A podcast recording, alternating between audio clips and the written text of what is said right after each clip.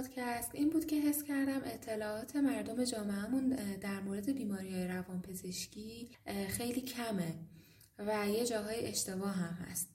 این شد که فکر کردم بیام در مورد این بیماران اعصاب و روان یه سری داستانهایی تعریف بکنم. حالا از کیس های واقعی باشه یا مثلا از کیس های خودمون باشه با تغییراتی. و در مورد اینها بیام براتون داستانشون رو تعریف بکنم. تا حالا هم یه داستانیه بالاخره جذاب میشنویم کنار هم. هم, هم این که توی این داستان بیام در مورد بیماری هایی که این شخصیت ها دارن. یه توضیح کوچولویی بدم که کلا سطح اطلاعاتمون راجع به بیمارای و بیماری های اعصاب و روان بیشتر بشه. الان هم قسمت اول از سریال پادکستی رو میشنوید. سریال پادکستی آندریا که من این داستان رو از یه مقاله انگلیسی پیدا کردم و لینک مقاله رو هم توی توضیحات می‌ذارم. تا بریم ببینیم که ماجرای این شخصیت داستان ما آندریا چی هستش. البته این رو بگم که محتوا و توصیفاتی که توی این داستان استفاده شده برای بچه ها و افراد حساس مناسب نیست. دیگه خودتون حواستون باشه.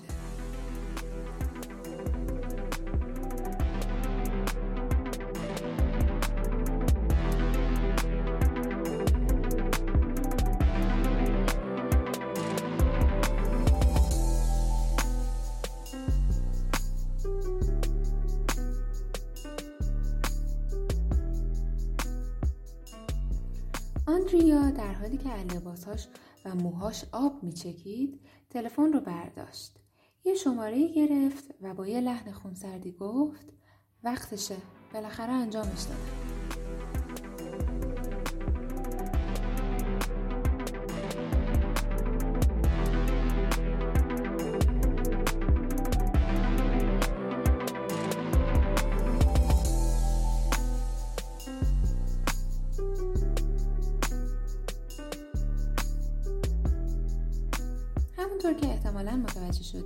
اسم شخصیت اصلی قصه ما آندریاست. آندریا یتس. آندریا تو منطقه هاستون ایالت تگزاس بزرگ میشه. توی خانواده آمریکایی از طبقه متوسط. پدرش معلم بازنشسته بود مادرش دار بود. آندریا هم که از چهار خواهر و برادرش جوانتر بود به نظر میومد آدم موفقی بشه. توی دبیرستان دانش آموز ممتاز و قهرمان تیم شنا بود. بعدا هم میره دانشگاه پرستاری هاستون تگزاس و 1986 فارغ تحصیل میشه و بعدش برای یه مدت توی مرکز سرطان دانشگاه تگزاس به عنوان پرستار کار می‌کنه.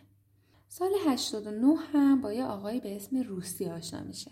موقعی که اینا با هم آشنا میشن هر دوشون 25 ساله بودن. آندریا یه دختری بود با صورت بیزی، عینکی با شیشه های گرد، موهای مشکی، روسی هم یه مرد قد بلندی بود با موهای مشکی پر و نسبتا جذاب. روسی هم آدم موفقی بود. دانشجوی ممتاز دانشگاه آبرن بود و برای ناسا کامپیوتر طراحی می‌کرد. آندریا و روستی تو مجموعه آپارتمانی هاستون با هم آشنا میشن و انگار هم آندریا سر صحبت رو باز کرده بوده که این حرکت خیلی هم به شخصیت و مدل آندریا نمیخورده. بعدا روستی متوجه میشه که اون موقع آندریا تازه با اولین دوست پسرش به هم زده بوده و احتمالا اثر تنهایی و افسردگی ناشی از اون جدایی این کارو کرده بوده. ولی به هر حال حرکتش گرفته قلابش گیر کرده اصطلاحا. و از اون موقع تا حدود سه چهار سال با روستی دوست بوده. یه رابطه عجیبی هم داشتن. با هم زندگی می‌کردن بعد انجیل میخوندن دعا میخوندن. کلا رابطهشون یه تم مذهبی طوری داشته. سال 1993 هم بعد از 3 سال رابطه با هم ازدواج می‌کنن. عروسیشون هم یه عروسی جمع و جوری بوده و نکته جالبش این بود که عروسی توی کلیسا نبود. با اینکه گفتیم اینا آدمای مذهبی بودن عروسی رو تو کلیسا نمی‌گیرن. علتش هم تأثیری بودش که پیشوای مذهبی روسی روش گذاشته بود. یعنی آقای به اسم مایکل ورونیکی. این پیشوای مذهبی کلا هم داستان جالبی داره. هم توی این قصه ما خیلی تاثیراتش یه جاهای پررنگه یعنی قشنگ رد پای طرز تفکر ایشونو ما زیاد می‌بینیم تو داستانمون. و برابر این من رفتم یه مز... چند تا مصاحبه از ایشون دیدم و برای شما یه قسمتی از این مصاحبه رو میارم که یه آشنایی پیدا کنیم کلا با طرز تفکر این آدم و بعدا ببینیم که تو قصهمون چجوری روی این زوج قصه ما تاثیر داشته؟ این آقای ورانیکی که من توی مصاحبه دیدم یه آقای میانسالی بود با قد متوسط یه هیکل تنومند چارشونه با یه کوچولو اضافه وزن یه صورت گرد و سری که نسبتا تاس بود یه سیویل مشکی پری هم داشت. آقای مایکل ورانیکی توی اون مصاحبه که من ازش دیدم میگه که می‌خوام راجع به حضرت مسیح صحبت کنم. بعد توضیح میده که خودش بازیکن فوتبال بوده اهل پارتی و چیزای دیگه و اینکه توی روم کاتولیک به دنیا اومده. شنبه شبا مست می‌کرده یک شنبه ها می‌رفته کلیسا. خودش هم میگه که آدم ریاکاری بودن. ولی اگر کسی از کلیسا بد می‌گفته با مش می‌زده تو صورتش. یعنی یه تعصب مدلی هم داشته. بعدم میگه که یه بار بعد یه کنفرانسی توی سالن فوتبال دانشگاه متحول میشه. البته محتوای کنفرانس رو نگفته. ولی خلاصه میگه که متحول میشه و میگه حضرت مسیح رو زنده توی سالن دیده. و همینطور میگه توی 20 سالگی قسمتی از انجیل رو خونده بوده که حضرت مسیح گفته هر انسانی که تشنه است سمت من بیاد. و بعد تاکید می‌کنه رو این موضوع که حضرت مسیح گفته سمت من. نه سمت کلیسا یا زندگی ریاکارانه. و میگه اگه حضرت مسیح رو بشناسین همه مشکلاتتون حل میشه. و اینکه اساسا همه مشکلات شما به خاطر گناهه. به خاطر کار بدی که می‌کنین یا کار خوبی که نمی‌کنین. خلاصه مسئله اصلی گناهه. باید اعتراف کنین که گناهکارین. و از مسیح بخواین یه زندگی جدیدی بهتون بده. این پیام من به شماست. نمی‌خوایم راجع به دین حرف بزنیم یا بگیم ما رو دنبال کنین. میگیم شاهد مسیح باشین. ما ضد کلیسا نیستیم. ما خود کلیساییم. ولی دنبال ریا هم نیستیم. شما باید فقط حرف خدا و مسیح رو گوش کنین. نه فقط چیزی که کشیش ها میگن. چون کشیش ها دنبال حفاظت از کلیسا و قلعه خودشونن. و توجیه طرز زندگیشون. این بیمعنیه که مردم فقط یک شنبه ها یه ساعت میرن کلیسا و بقیه روزا و ساعتاشون مثل بقیه است. خلاصه مصاحبه ایشون همچین چیزایی توش داشت من دیگه حالا کامل همه نبردم ولی از همین بخش هم میشه تا حدی با طرز تفکر ایشون آشنا شد و بعد تو ادامه داستان ببینیم که واقعا چقدر تاثیرگذار بوده تفکر ایشون Greetings to you, my friend. Saludos, mi amigo o amigos. My name is Michael. Me llamo Miguel y yo soy Sara. This is my daughter. Y ella es mi hija. And we are here to just share with you about Jesus. Y nosotros estamos aquí porque queremos compartir contigo acerca de Jesús. خب حالا داستان اصلی پرد نشیم. گفتیم که آندریا و روستی سال 93 عروسی کردن و خارج از کلیسا هم عروسی کردن که علتش رو توضیح دادیم. و مسئله عجیب دیگه این که تو عروسی برگشتن به مهمونا گفتن که نمی‌خوان روش های پیشگیری بارداری استفاده کنن و دوست دارن هر تعداد بچه ای که طبیعت بهشون میده بچه داشته باشن. حالا دیگه نمی‌دونم چرا مهمونا بعد این خبر رو می‌دونستن ولی گفتن دیگه و خیلی زودم به خواستشون رسیدن. آندریا سه ماه بعد اولین فرزندشون رو باردار میشه و سال 1994 به دنیا میارتش. اسمش رو هم می‌ذارن نوح. همین سال آندریا کارش رو به عنوان پرستار رها می‌کنه. و سال 95 هم آندریا برای بار دوم باردار میشه و اسم این بچه رو می‌ذارن جان. آندریا این بار شنا و پیاده روی رو هم کنار می‌ذاره. دوستاش رو هم دیگه کمتر می‌دیده و مدل زندگیش دوباره تو سال 96 باز هم تغییر می‌کنه. به روستی شغل شیش ماهه مربوط به یه پروژه ناسا توی فلوریدا پیشنهاد میشه و اینطوری میشه که خونه چهارخوابشون تو هومه شهر رو رها می‌کنن و با یه تریلر به فلوریدا میرن. این تریلرها رو هم دیدیم چه شکلی هن دیگه؟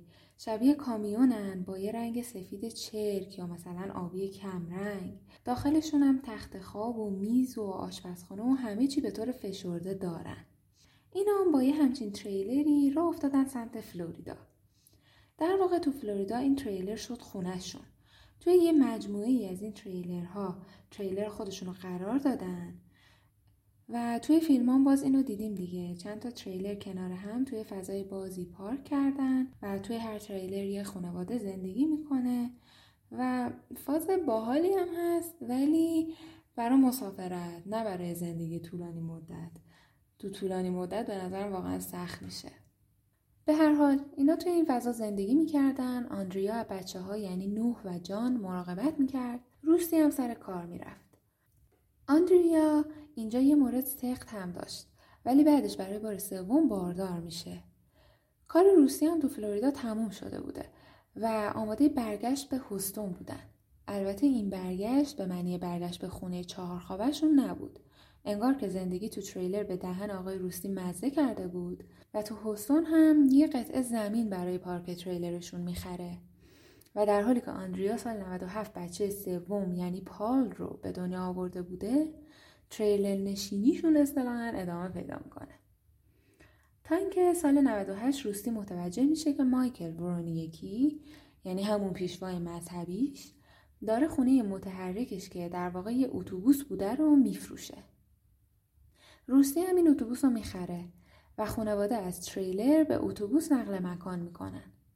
نوح و جان تو قسمت چمدونا میخوابیدن. آندریا، روسی، پاول و حالا لوک بچه چهارم که سال 99 به دنیا آمده بود توی کابین. آندریا الان دیگه مراقب پدرش هم بود که آلزایمر گرفته بود و این دیگه خیلی براش سخت بود. از آدما بیشتر جدا افتاد. خیلی کسی رو نمی‌دید. اگر هم کسی رو می‌دید هیچ وقت به اتوبوسشون دعوتش نمی‌کرد. مادر آندریا و یکی از دوستاش میگن توی این سبک زندگی و کلا این زادآوری های پی در پی روستی نقش قالب و مسلطی داشته. در واقع آندریا خیلی هم شاید موافق با این شرایط نبوده. ولی خب تا اون موقع چیزی نمی‌گفته. تا اینکه کم کم آتیش زیر خاکستر خودش رو نشون میده. و اوضاع شروع به تغییر می‌کنه.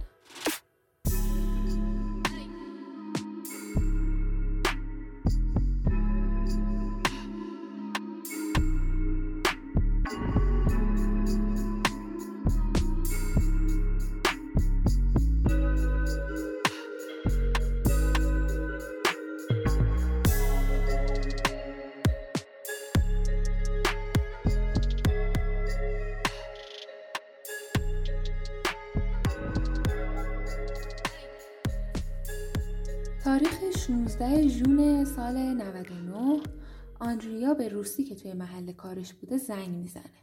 در حالی که گریه و بیقراری می‌کرده. وقتی روسی برمیگرده خونه یا همون اتوبوس می‌بینه که آندریا داره میلرزه و ناخوناشو میجوه. و علت خاصی هم برای این حالتش پیدا نمی‌کنه روستی و تلاشاش هم برای آروم کردن آندریا جواب نمیده. آخرش آندریا رو می‌بره خونه پدر مادرش. ولی عمق مشکلات آندریا بعد بیشتر معلوم میشه. و یه روزی در حالی که مادرش داشته چرت می‌زده و روسی هم بیرون از خونه میچرخیده آندریا با خوردن چهل تا از قرصهای ضد افسردگی مادرش خودکشی می‌کنه. و در حالی که بیهوش بوده با آمبولانس میبرنش بیمارستان. روسی هم پشت آمبولانس میومده توی بیمارستان آندریا میگه قرص ها رو خورده بوده که به خواب ابدی بره. ولی بعدا احساس گناه می‌کنه که داشته خانوادش رو تنها میذاشته. بهبودی آندریا تو بیمارستان کند بود. دلیل روشنی برای خودکشیش نمی آورد. سوالای دکترا رو میپیچون درست جواب نمی‌داد. آخرش هم در حالی که هنوز علائم افسردگی داشت به علت مشکلات بیمه و مالی مرخصش می‌کنن. البته چند تا قرص ضد افسردگی هم براش تجویز می‌کنن. روسی هم دوباره میبرتش پیش پدر مادرش تا استراحت کنه. ولی آندریا دوست نداشتش که داروهاشو بخوره و وضعیتش هی بدتر میشه. همش تو تخت دراز میکشیده به خودش آسیب می‌زده موهاشو میکنده. تا جایی که روی سر چهار تا منطقه کچل و خالی از مو ایجاد میشه. روی بینیش دستاش پاهاش زخمایی ایجاد می‌کرده. توی این مدت دیگه به بچه ها هم خیلی نمی‌رسیده بهشون غذا نمی‌داده. و جالبه که می‌گفته اینا زیادی غذا می‌خورن. کلا هم بیماری های روانپزشکی تو خانواده آندریا شایع بود. مادر و خواهر و برادر و پدرش همه افسردگی داشتن.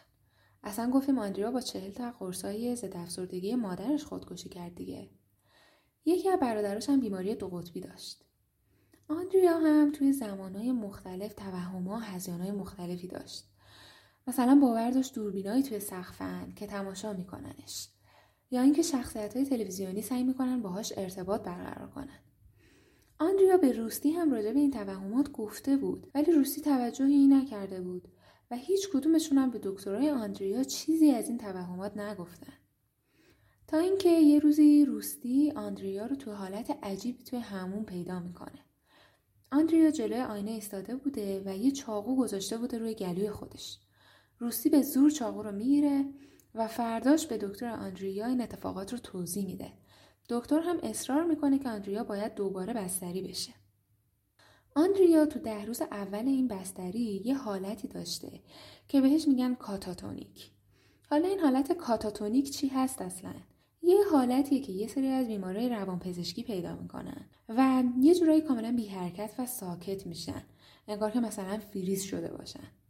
و یه مسئله اورژانسی هم هست باید فورا درمان بشه حالا یا با دارو یا با شوک الکتریک به هر حال آندریا هم توی این بستری این حالت رو داشت نکته دیگه این بود که تازه توی این بستری بود که برای اولین بار به طور مستند دکترای آندریا گزارش کردن که آندریا یه سری توهم‌ها و هزیانهایی رو داره تجربه می‌کنه. دکتر آندریا هم براش تزریق چند دارویی انجام میده که به گفته روستی بلافاصله باعث بهبودیش میشه. آندریا بعد این تزریق به یه خواب عمیق میره و بعدش که بیدار میشه روستی حس می‌کنه بعد از مدت ها همون آندریایی رو داره می‌بینه که توی دیدار اول دیده بوده. ولی آندریا خودش بعدا میگه که این تزریق باعث شده بوده به طور مشمعز کننده کنترلش رو از دست بده. و خب البته خود این هم یه هزیان جدید بود. وقتی آندریا به خونه برمیگرده دیگه این خونه نه خونه پدر مادرشه که خیلی کوچیک بود نه اون اتوبوس خودشون. روستی به اصرار پدر و مادر آندریا یه خونه سخابه با دو حمام خریده بود و البته یه جای پارک برای اتوبوسی که هنوز خیلی دوستش داشت. توی این خونه جدید اوضاع آندریا رو به بهبودی میره. صبح زود شنا می‌کرده، بعد آشپزی، خیاطی، بازی با بچه ها، درس دادن بهشون یا همون home schooling. این home schooling یعنی اینکه بچه ها به جای که برن مدرسه معمولا والدینشون توی خونه بهشون درس ها رو آموزش بدن.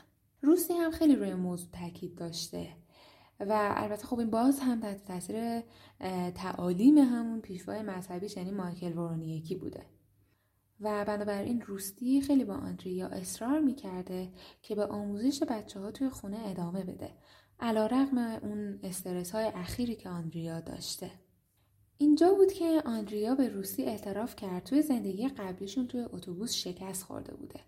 ولی الان توی این خونه حس می‌کنه یه شانسی برای موفقیت داره. طی این مدت خانواده سه شب تو هفته رو توی سالن پذیرایی انجیل میخوندن. چون روسی هیچ کدوم از کلیساهای محله رو قبول نداشت که این هم باز به علت صحبتهای پیشواش بود. خودمونم توی مصاحبه همین آقای مایکل ورونیکی دیدیم که چیا می‌گفت دیگه. می‌گفت کلیسا ریاکارانه است و باید پیش خود حضرت مسیح آدم بره دعا کنه و کلیسا خوب نیست و این صحبت. و روسی هم تحت تاثیر این صحبت های ورونیکی کلا به مذهب سازمان یافته شک داشت. البته روستی کاملا موافق همه نظرات ورونیکی هم نبود. ولی قضیه آندریا فرق می‌کرد. انگار خیلی بیشتر تحت تاثیر این پیشوای مذهبی قرار گرفته بود.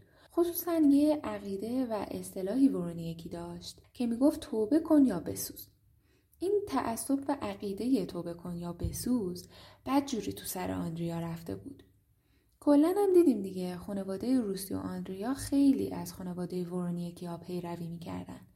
زندگی تو اتوبوس آموزش بچه ها تو خونه به جای مدرسه انجیل خوندن قبول نداشتن کلیسا و چیزای دیگه.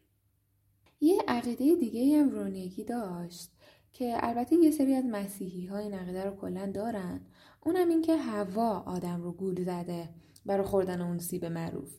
ورونیکی می‌گفت نقش زن هم کلا یه جورایی برگرفته از این گناه هواست و به همین علت مادرای بد بچه های بد پرورش میدن. این صحبت هم خیلی آندریا رو تحت تاثیر قرار داد. و کلا تاثیر عقیده سوختن توی جهنم به قدری روی آندریا زیاد بود که پدر و مادرش و حتی روسی رو نگران کرده بود. به هر حال آندریا دوباره تو سال 2000 باردار میشه. و این هم یه تصمیمی بود که روستی گرفته بود.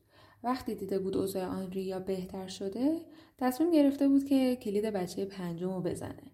و خب زدند. ولی این بارداری پزشک آندریا رو خیلی نگران کرد. چون هشدار داده بود که اگه بیماری آندریا برگرده شدیدتر برمیگرده.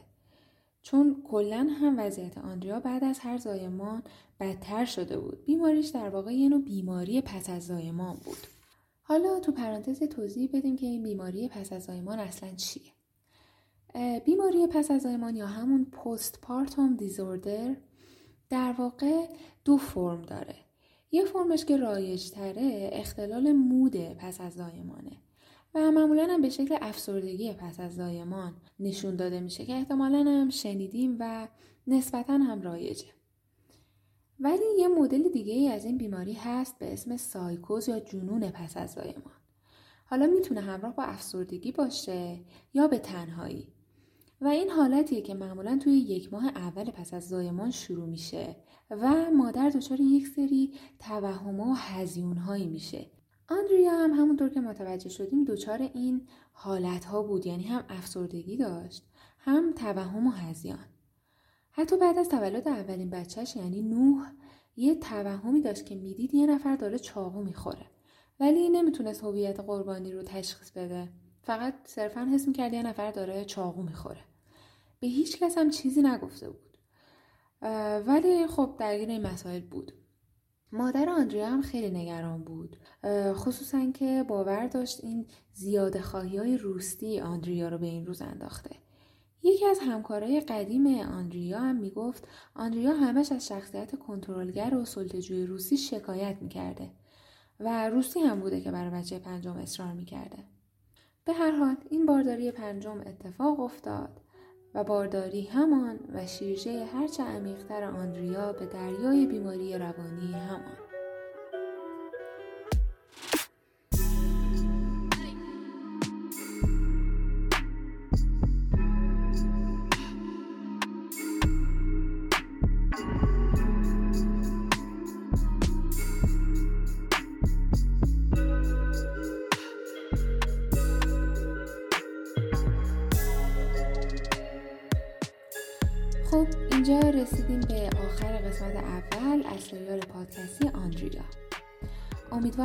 اینجا خوشتون اومده باشه.